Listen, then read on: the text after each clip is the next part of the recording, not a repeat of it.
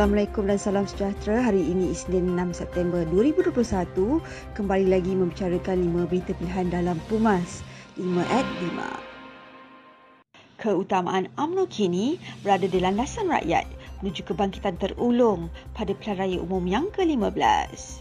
Presiden UMNO, Datuk Seri Dr. Ahmad Zaid Hamidi berkata, sudah lebih tiga tahun beliau menggalas tugas sebagai Presiden Parti dan pantas sungguh masa berlalu meninggalkan sejarah dan cerita semalam menuju esok untuk mencipta pengharapan yang baru sebuah kepercayaan dan keyakinan bertarikh 30 Jun 2018 malah segar dalam ingatan. Kepercayaan majoriti ahli AMNO memilih beliau sebagai Presiden Parti bagi meneruskan dan mengetuai perjuangan mereka. Beliau yang juga ahli Parlimen Bagan Datuk menyifatkan mengharungi 14 pilihan raya umum, menang sebanyak 13 kali dan kalah sekali pada pilihan raya umum 2018 memang amat berat untuk diterima.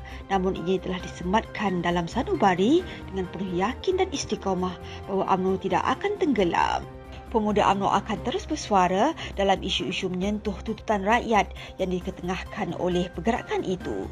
Ketuanya, Datuk Dr. Ashraf Wajiduski berkata beliau banyak menerima mesej secara peribadi yang mengharapkan pemuda UMNO terus bersuara dalam isu-isu menyentuh tuntutan rakyat. Sebagaimana dengan komitmen yang dinyatakan sebelum ini, pemuda UMNO tidak akan berhenti, malah akan terus menjadi lidah penyambung dan juru bicara rakyat bagi mengangkat isu-isu menyentuh kepentingan semua semua pihak kepada kerajaan. Dr. Ashar berkata beliau sendiri melakukan follow-up dengan pejabat Perdana Menteri bagi memastikan beberapa isu mendesak membabitkan seperti bantuan kecemasan COVID-19 dapat disegerakan kepada penerimanya. Selain itu, pemuda UMNO juga akan menyimak semula dengan pihak Menteri Kewangan berhubung isu termasuk moratorium tanpa faedah terakrur kerajaan digesa untuk menubuhkan sebuah majlis kerukunan politik negara bagi merangka rukun-rukun politik untuk rakyat Malaysia. Veteran UMNO Tan Sri Muhammad Yusof Latif berkata, politik negara semakin tidak stabil ketika ini akibat daripada ahli-ahli politik semakin hari hanya berminat untuk bermain politik menyebabkan semua perkara menjadi permainan politik.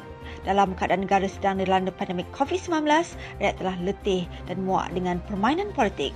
Semua perkara dipolitikkan, pesakit, vaksin COVID, bantuan kepada rakyat, malah sistem persekolahan pun dipolitikkan. Tegas beliau, keadaan bertambah buruk apabila terdapat pihak yang bertindak atas nama kebebasan bersuara telah membangkitkan pelbagai isu sensitif termasuk menghina institusi Raja-Raja Melayu.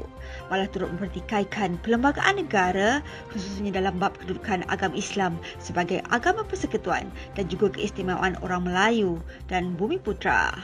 Beliau yang juga tokoh kemerdekaan negara tahun 2011 dan tokoh Melayu terbilang 2017 menyatakan bahawa tidak dapat dinafikan politik ialah instrumen untuk rakyat bersatu dan membentuk kerajaan dan negara ini dimerdekakan dengan kuasa politik di bawah payung AMNO untuk membantah Malayan Union secara terbuka pada tahun 1946. Ketua Penerangan AMNO Syarif Hamdan mengucapkan syabas atas keprihatinan Pakatan Harapan Selangor terutamanya pengurusi Pakatan Harapan yang telah bermusyawarat bersama rakan komponen lain setelah beberapa hari membisu ekoran terbongkarnya penyahwartaan hutan simpan Kuala Langat Utara secara senyap-senyap pada bulan Mei 2021. Jelasnya, dalam kenyataan yang dikeluarkan selepas mesyuarat itu, pengurusi Pakatan Harapan Selangor yang kebetulan juga Menteri Besar Selangor berjanji untuk membawa isu ini kepada Menteri Besar Selangor serta barisan esko kerajaan negeri. Kerajaan Pakatan Harapan Selangor sendiri yang nyahwartakan hutan dan pada masa itu semua parti ada wakil dalam esko kerajaan negeri dan mustahil tidak tahu keputusan nyahwarta pada bulan Mei 2021. Jelasnya mengapa setelah kecoh baru mereka sendiri membantah keputusan yang dibuat dan tadi mohon maaf dan pengakuan terkilaf. Beliau yang juga naik kota pemuda UMNO berkata, parti lain sibuk menyalurkan bantuan, memberi vaksinasi dan berusaha untuk membawa Malaysia keluar dari situasi terkini.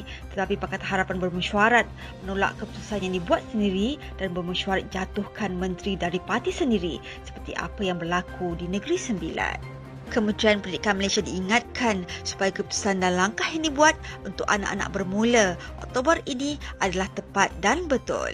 Presiden AMNO, Datuk Seri Dr. Ahmad Zaid Hamidi berkata, jangan sudah terhantuk, baru tengadah dan jadikan pengalaman yang lepas sebagai pengukur dalam membuat keputusan yang terbaik.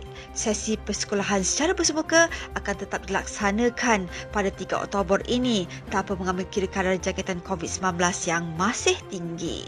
Kementerian dan pendidikan perlu berhati-hati dalam perkara ini kerana melibatkan soal keselamatan anak-anak dan warga pendidik. Selain itu, beliau yang juga pengurusi Barisan Nasional berkata terlalu banyak perkara perlu diperhalusi secara mendalam kerana rata-rata murid sekolah masih belum menerima suntikan vaksin COVID-19 dan jangan sesekali mengambil risiko yang kita tidak pasti. Kita tidak perlu terburu-buru elakkan kesilapan lama berulang kembali. Sekian sahaja daripada saya, Alif Ahmad. Jangan lupa temu janji kita. Isnin hingga Jumaat jam 5 petang. 5 berita pilihan hanya di Pumas. 5 at 5. Assalamualaikum dan salam muafakat nasional.